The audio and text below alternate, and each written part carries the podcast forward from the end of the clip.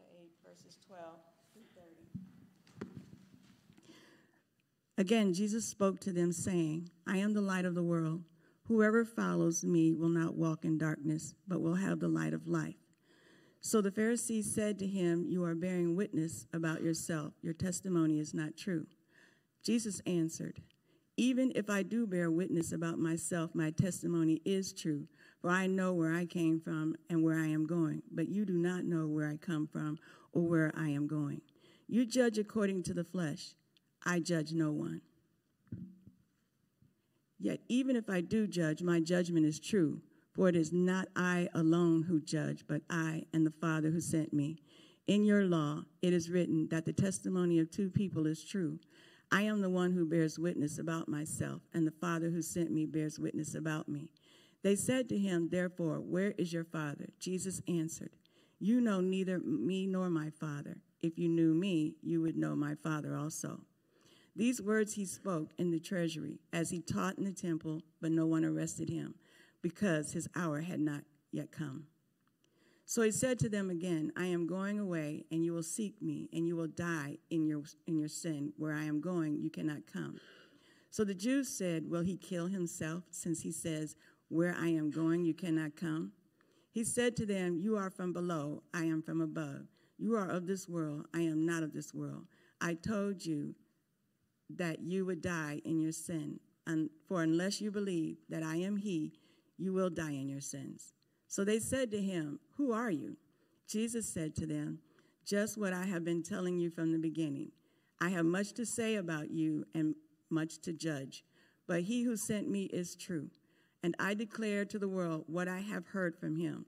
They did not understand that he had been speaking to them about the Father. So Jesus said to them, When you have lifted up the Son of Man, then you will know that I am He, and that I do nothing on my own authority, but speak just as my Father taught me. And He who sent me is with me.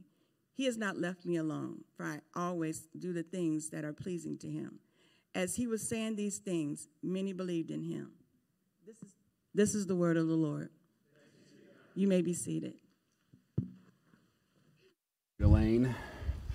Well, good morning again, church. So glad that you are here uh, with us. My name is Nathan, if I haven't met you yet. Uh, it's good to be with you. I've been uh, at Olathe, our Olathe campus, the last two Sundays. Um, but I really miss, I miss you all. I miss being here. And so it's a delight uh, to be able to be here to open God's Word uh, together um, at, as we look at John 8. So let me, let me pray for us and we'll, we'll jump in. Father, we do ask that you would speak to us. God, show us your light um, and help us to walk in, in it. Help us to know who we are and who you've created us to be, and more importantly, who you are and how you rescue us out of the mess, out of the darkness, to walk in your light.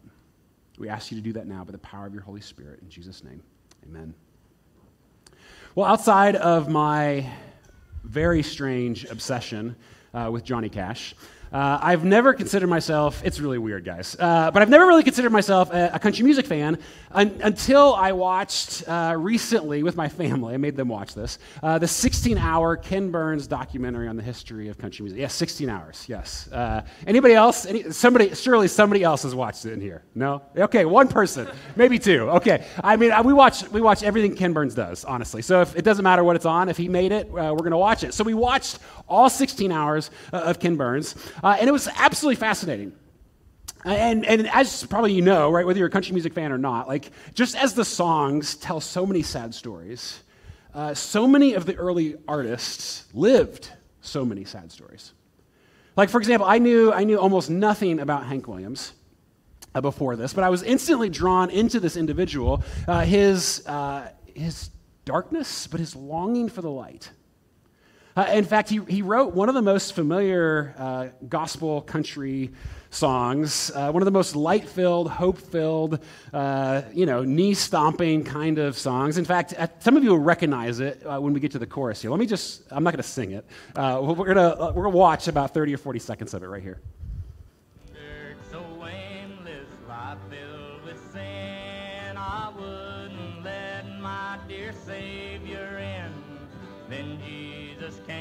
like a stranger in the night.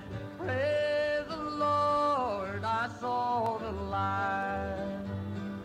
I saw the light, I saw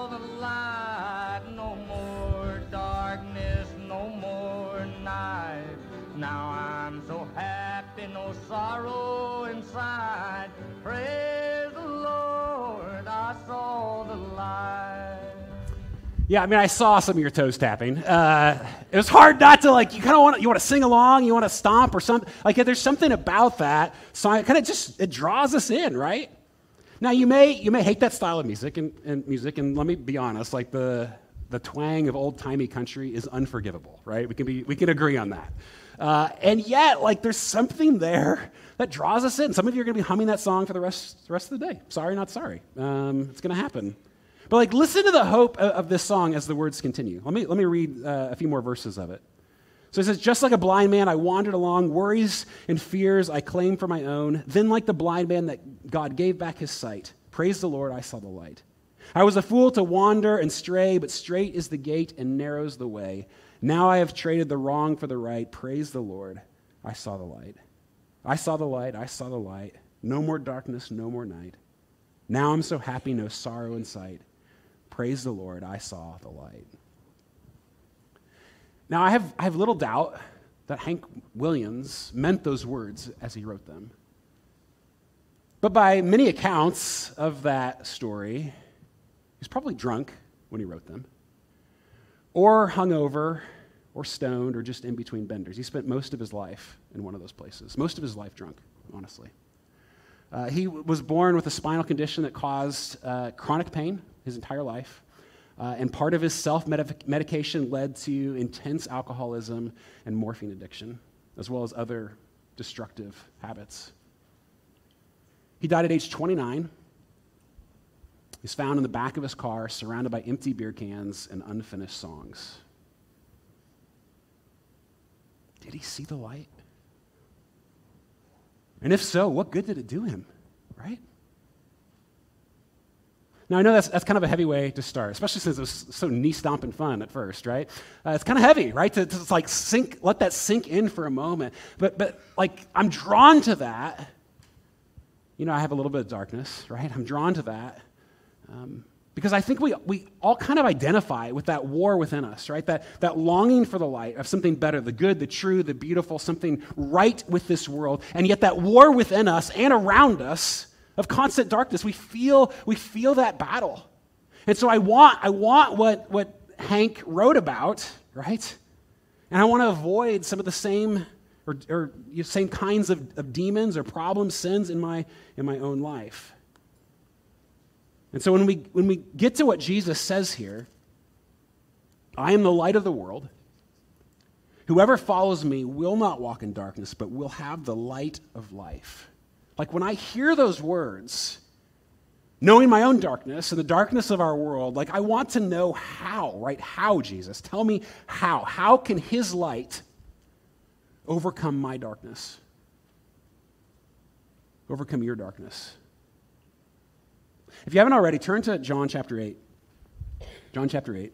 Now, now the previous story, so if, you, if you're here last week, uh, the story ended with the people deeply divided over Jesus. They're arguing about who he is. Uh, and then right at the start of chapter 8, you have the story of the woman caught in adultery. We wrote a blog about that one. Uh, it was posted last week, so you can go back and you can read that one if, you're, if you want to know more.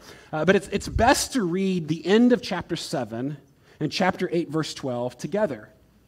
Because Jesus is responding in 8:12 to the controversy about him at the end of 7. He's trying to answer their questions because they're saying like who are you? Like are you the prophet? Are you the are you the son of David?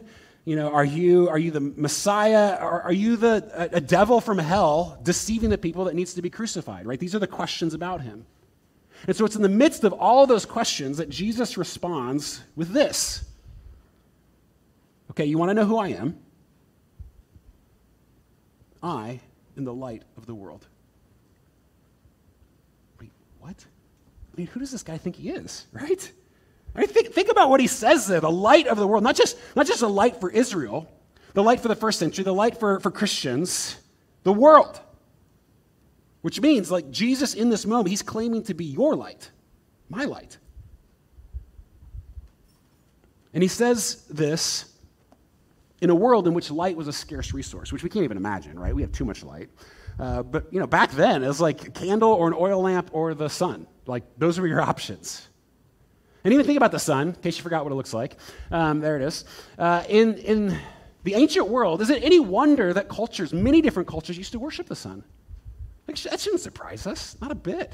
In fact, we still kind of do it, don't we? I mean, every time I go to the beach, sitting out there with my fellow sunbathers and feel the warmth on his skin, we may be praying to the sun, but there's some worshiping going on, right? Because we, we, know, we know what it feels like, but we also know what it does. Like without the sun, like there's nothing. There's no life, no warmth, no beauty, no food. The sun is the literal light of the world. And I picture Jesus in this moment having all these accusations thrown against him. Like he's standing out there, and I, I imagine him just looking up at the sun. I'm like, oh, well, that reminds me of me. The, the sun, without which you have nothing. There's me, Jesus says, without which you have nothing. Think about that. Jesus is to life what the sun is to life. But how can his light overcome the darkness?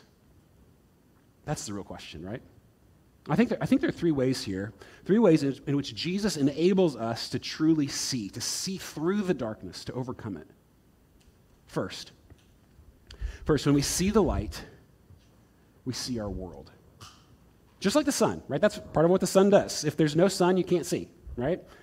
Um, and Jesus is, is saying the same. He is the light by which we see our world, the only way to truly understand our world. So look at, look at verse 12. Again, he says, I am the light of the world. Whoever follows me will not walk in darkness, but will have the light of life. So the Pharisee said to him, You are bearing witness about yourself. Your testimony is not true. Jesus answered, Even if I do bear witness about myself, my testimony is true. For I know where I came from and where I am going. But you do not know where I come from or where I am going. Okay, so they're, they're arguing about what's true, right? We never do that, right? Um, and the Pharisees, like, they're convinced. They're convinced, like, Jesus, you are, you are a carpenter's son from Galilee, okay? You're nobody. But Jesus responds with, guys, you have no idea where I came from, and you have no idea where I'm going. Jesus, Jesus starts this section uh, again. He did this uh, uh, once or twice before already. Um, he's going to do it a few more times uh, by, by using the words I am, right? Which is easy to just sort of pass over. I am the light of the world. But when John uh, highlights that, right, when Jesus does that throughout John, uh, it's often a reference to the Old Testament name of, for God, Yahweh. That Yahweh is I am, right? In fact, this becomes really obvious when we get to the end of chapter 8, when Jesus said, if you want to really know who I, who I am, like before Abraham was, Jesus says, I am, okay? And that may sound cryptic to us, but the first listeners of that, like, literally picked up stones to, to, to, to kill Jesus because they knew what he was claiming. They knew he was claiming to be God, right? And they weren't, they weren't going to stand for it. And, so Jesus, in this, this moment here, he's, he's saying, like, you want to know where I came from and where I am going. It's like, well, you got to go back before the beginning, right? Because I have no beginning. That ultimately, he's, he's the creator and the, the sustainer. And, and where's he going? Well, first to a cross, then to an empty tomb, and eventually back here to reign over a new creation, right? To be our rightful king on the earth remade. Which, which means, and this is Jesus, okay, so don't get mad at me. Uh, what he's saying here is that you cannot understand our world without understanding him. Because you don't, you don't know where he came from or where he's going. Which is a, that's a big claim, right? And we, we try to understand the world. We can do our, do our best to put pieces together, but we can't answer the ultimate question of why, right? We can, we can try to figure out as much as we can. We can't, we can't say why. And this is offensive, right? Jesus saying this. That's why they kill him. And we, we live in a world, right, in which we are in constant argument over what is true. And Jesus says, if you want to know what's true, if you want to understand truth, start with me. I love, I love how former atheist C.S. Lewis summarized this after becoming a Christian. It's one of my favorite quotes of his. He says, I believe in Christianity as I believe that the sun has risen, not only because I see it, but because by it I see everything else. I love that because, like, how? Okay, how does the sun help us see everything else? Well, that's pretty obvious, but how does Jesus help us see our world and see through the darkness of our world? Well, I think one of the most helpful ways to do this is to summarize the story of Jesus or the Bible, or really the whole world, um, as we often do in four parts. Maybe, maybe you've heard us do this before, maybe, maybe you haven't. Uh, this isn't unique to us. Uh, but these four sort of sections, if you want to understand the Bible, if you want to understand the, the world, is creation, fall, redemption, new creation. These are the four movements of reality, basically, of, of the universe, of the world. Creation is, is what ought to be. So you look back, you want to know what ought to be in our world, you look back to the garden, the Garden of Eden. You look back to Genesis 1 and 2. That's what ought to be. Before everything fell apart, that's what it was. And so that explains love and beauty and meaning and joy and purpose and all these kinds of things that we still continue to cling to is what ought to be. And so in any area of your life, right, you should regularly ask what ought to be and go back to the garden to answer that question. But chapter 2, right, is what is the fall. We, we broke it all. Everything fell apart. There's, st- there's still echoes of creation. We still have goodness and beauty and love and joy, but everything now is, is tainted because of, of sin and, and brokenness. And so this explains death and pain and heartache and violence and tsunamis and all these kinds of things that get wrapped up together, all this brokenness. And we all know, as we look around our world, we know what is, right? It's a mess, it's broken.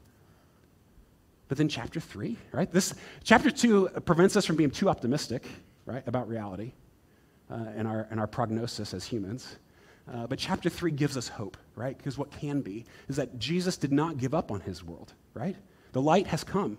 And he has empowered and enabled us as his people to be that light of, of redemption in his world. And so, in every area of your life, you should ask what can be, right? Because of what God has done for you and for us, what can be, right? At home, at work, at school, whatever, whatever what can be? Where can you bring redemption? Then ultimately, new creation. Uh, this, is, this means it's all going somewhere, right? That even though it feels like we have 10 seconds uh, together on planet Earth, like it's not true, right? We, it's, it's longer than that. We have, we have eternity. Uh, that this gives us meaning and purpose and significance that, that God is one day, through his son, going to fix this world. He, Jesus is going to be our king on earth, right? The earth remade. He's going to be our sun, our light. I mean, that's how the story ends. It all builds to that. And so when we, when we begin to see our world through this lens, asking these questions about all, all of reality, what, what ought to be, what is, what can be, what will be, we begin to see reality from his perspective and not just from our perspective. It gives us a little bit of a glimpse. This is, this is where Jesus came from, and it's where he's going, right? This is his story, it's our story, and when we see his light, we see our world. And if, if this is like an intriguing framework for you or something like that, we have a class coming up this fall, Church for Monday. Uh, we'll spend a lot of time talking about this framework and what that means to us. Uh, it's a midweek class. Sign up for that. Uh, love to be able to be a part of that with you. But you, you got to ask yourself the big, the big idea here, though, with this is we all have a lens through which we see the world. Uh, we as humans, we cannot help it, right? We are meaning makers. We're trying to make sense. We're trying to interpret everything because we want to know. We want to know where, where we fit, what, what humanity is, what life is. We all have a lens, something that defines truth for you. For some, it's our friends.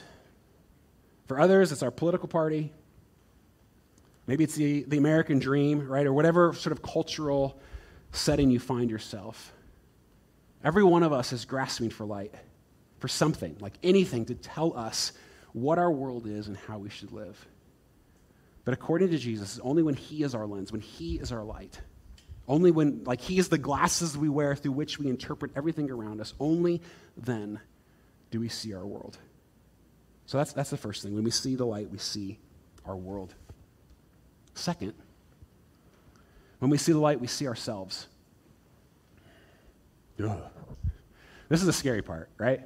Because uh, even though we, we like the idea of self awareness, uh, we don't like too much self awareness, right? We don't, want, we don't want to know the deepest, like, if we're completely honest, like, I don't even want to see too deep into my soul, right? It's dark in there, right? People, you, I mean, you get that. And there are things that we prefer to keep hidden in the dark from ourselves and from others, certainly. There are areas in which I don't want the light to shine in my life because it's too scary, right? And if you saw it, you might leave. You might walk out on me. But this light sees everything. And that should, that should at first cause us to be a little uncomfortable, right? So look at verse, verse 15. Jesus, he, he continues to talk to them. He says, You judge according to the flesh. I judge no one. Yet even if I do judge, my judgment is true. For it is not I alone who judge, but I and the Father who sent me. Okay, so the light of the world is our judge. Okay, so he's, he has that position as rule of our lives. And then go down to verse 21. So he said to them again, I am going away, and you will seek me, and you will die in your sin. Where I'm going, you cannot come. It's a pretty, pretty dark statement that Jesus gives there, right? That this, this light, it shows you what's really true about yourself. It, show, it shows you the places that no one sees, right? Your sin. And what's going to happen when, when it's exposed, right? When you see death inside. Maybe this is a silly example, but I think I mentioned uh, a while back that uh, a huge tree, we were out of town and we came home and this huge tree was down in our, in our front yard um, just, just a few weeks ago. Uh, and by all accounts, I mean, that looks like a beautiful tree, right? Look at all those leaves. This thing was absolutely flourishing. It had every evidence of life. We had uh, confidence it was just a great, beautiful, I mean, huge, massive, massive oak tree. It's gorgeous. On the outside, like, like many of us here today, right? If we're completely honest, we put on our nice Sunday clothes, our nice Sunday faces. We uh, quickly yell at the kids and tell them to be, be good, in, good in church. And, you know, whatever argument we're having with our spouse on the way, and it's like, shh, you know, smile more, right? We, we, we do that. Don't, if we're honest, sometimes that's how we go, and then we kind of feel like we can fake it for maybe an hour and a half. But what I couldn't see from this, this tree right? This massive, healthy looking tree was, was almost entirely hollow. It was actually rotting uh, both ways, uh, from the bottom up and from the top down. There's, go to the next picture. You can, you can see, that was a lot of work, people. Uh, you can see there's like a little section in the middle that actually was intact, but everything else was completely rotten. And when I, when I first saw the tree, you know, my first thought was, well, I'm really glad it didn't fall in the house. Uh, my second thought, as somebody who preaches on a regular basis, was, well, that's going to make it into a sermon at some point. Because um, you have to. This is like, if, when stuff happens, it's like, this is what we do as, as pastors. Like, how can I work this in? Uh, that, was, that was literally the second thought. Uh, and then the third thought was, gosh, is that, is that me? Is that us? Everything on the outside looks great. It's green, it's flourishing, it's oak, it's strong, it's big, it's beautiful. But is there death on the inside? Is it empty in there, hollow, right? I mean, this is, this is what the light does, right? It exposes what you can't see, what you don't want to see necessarily. It shows you what you're made of, and it can be terrifying. So just, just ask yourself what does this light expose? Like if Jesus were to shine a light into the deepest res- recesses of your heart, your life, your thoughts, behaviors, your habits, what would he see? Life or death?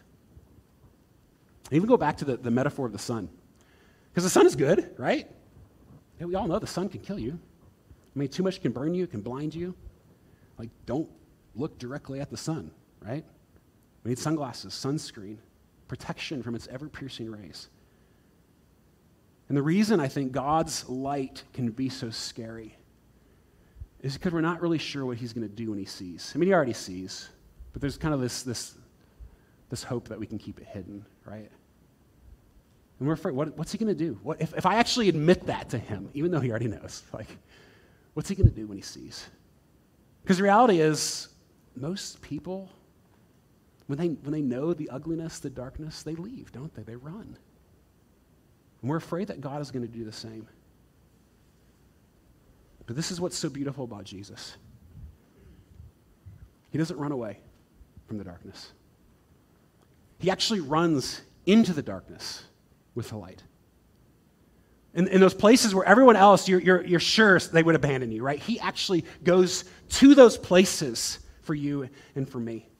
I mean, he, he is the piercing light of the world by which we see ourselves and it is bleak, but he's also, and this is the miracle of the gospel, people, he's also our shade in the scorching desert. He's our protection, our hope. For when we see the light, this is the third thing, when we see the light, we see our hope. Our hope. Because we don't have to get burned or blinded. He offers us rescue and life. Look, look where he goes in verse, verse 24. He says, I told you that you would die in your sins. For unless you believe, okay, that's, that's the action step. We're going to get to, to that in a minute. There's a couple ways he says that, but unless you believe that I am he, you will die in your sins. So they said to him, Who are you? Jesus said to them, Just what I've been telling you from the beginning. I have much to say about you and much to judge, but he who sent me is true, and I declare to the world that I have heard from him what I have heard from him. They did not understand that he had been speaking to them about the Father. So Jesus said to them, When you have lifted up the Son of Man, that's a reference to the cross, Jesus going to the cross, then you will know that I am He, and that I do nothing on my own authority, but speak just as the Father taught me. And he who sent me is with me. He has not left me alone, for I always do the things that are pleasing to him. As he was saying these things, many believed in him. You see, when we, when we see our world light, rightly, right, and we see ourselves rightly, we feel desperate. We should, at least, right, unless we're completely naive. And you can, in those moments of desperation, you can run from the light, keep trying to hide from Jesus, or, or just shove the stuff deeper into the dark basement, right, of, of your life, whatever that is. Or, Jesus says, you can believe him. You can open your eyes to his light. You can receive his love and forgiveness. What he's saying there is you don't have to die in your sin. You don't have to die in the darkness. I mean, nobody, nobody wants a world without light, right? I mean, just imagine. I know there are like some creatures that do live in these really dark, dark caves at the very, very bottom of the ocean. Never, ever, ever, ever, ever, ever seen any light. I can't even imagine that. But even just imagine if our sun disappeared, right? In fact, if you, if you Google uh, what would happen if the sun disappeared, there's actually an article uh, by that title uh, on uh, the Discovery Channel. Um, little, little fascinating, very quick read. Here's how it starts. Uh, if the sun suddenly blinked out of existence, you'd have nothing to worry about for the first eight minutes. After that, all hell would break loose. You see, it takes eight minutes for the light from the sun to travel to the earth, right? So we'd just be in blissful ignorance for eight minutes. Right? The sun could be dead right now, people, and we wouldn't even know. I mean, you want to wait? You set a timer? Anybody? It's terrifying, right? And, and, then the article goes on and it kind of describes the process. It'd actually take uh, a few days. I mean, total darkness, except for some stars. I mean, the moon wouldn't, wouldn't shine anymore, but there'd be a few stars out there. Uh, almost total darkness uh, as the temperatures begin to, to quickly drop. After two months, the ocean's surface would freeze over across our planet. And then it says the atmosphere would collapse, radiation would seep in, the earth would be an inhospitable wasteland drifting aimlessly through space. Great, something else to worry about, right? As if you didn't have enough, right? Friends, the sun is not the light of the world. Jesus is. And listen, listen again to what he offers us, man. This, this verse, this, there's so much here. I, I, I, it's just beautiful, right? The, there's an action step and a promise. An action step and a promise. He says, I am the light of the world. Whoever follows me, and earlier he said believes, right? Whoever follows believes. These are, these are different ways that Jesus uh, talks about the same thing, right? Whoever follows me will not walk in darkness, but will have the light of life. So essentially, Jesus is saying there, if you walk in the light, you will never walk in darkness, right? If you follow him, if you walk in the light, that's the action, action step. Believe, walk in the light, follow me, like all of these things. Like if you were lost in the dark, right, and somebody hands you a flashlight, you'd be, yes, yes, please, right? You would take it. Of course you would. For by his light, we understand our world, we see ourselves, and we're given hope. And he's not just claiming to be light generically. It's just light out there, you know, we, that's passive to our existence, right? No, he's, he's, actually claiming to be your light. Like if he's the light of the world, it's not just for us collectively, it is that, but it's for you personally, individually, in your life right now. He wants to be your light. And wherever you feel stuck, wherever you feel lost, wherever you feel most darkness, where you have the most questions, like Jesus, let me shine a light. Follow me in those, those places. Bring me with you in those spaces. I want to be your light there. Wherever you have hard decisions, wherever the anxiety is, is the deepest, the shame, the fear, whatever it is, Jesus saying, oh, let me show you the way. Like through faith and obedience to me, like follow me. Walk in the light. For without him, our lives are like the earth without a sun, right? And a wasteland drifting aimlessly through space. And when we do walk in the light, let me just sit in this promise for a moment. This has been so rich to me these last couple of weeks. Again, he says, Whoever follows me will not walk in darkness, right? Will not walk in darkness, but will have the light of life. Like in the, in the Greek there, we kind of lose some of the translation, in the, at least in the ESV. There's actually a double negative in the original language, which for us, like, cancels things out. Um, that's not how it works in Greek. It actually intensifies, it makes it stronger. And so it's, it's their way in the Greek world of, of saying, like, never. Like, never, ever, ever, no way, ever. You will never walk in darkness. If you follow me, Jesus, you will never, you will never walk in darkness. Now that raises a whole host of questions, right? I mean, it can't mean that you'll never stumble back into darkness of your own sin and blindness, right? I mean, just ask Hank, right? Williams. Never able to shake his addictions. Nor does it mean you'll somehow be immune from all the darkness around you in our world, the pain, the brokenness, right? The, the heartache, suffering, right? None of that. Just as, as Hank suffered chronic pain and died so young. But here's what I think it does mean. When Jesus says you will never walk in it, you will never, it won't define you. It won't consume you. That, that even, even when the darkness attacks you, Jesus says, right there, what does he say? You will have the light of life. And he's already said, that's him. And he's not going anywhere.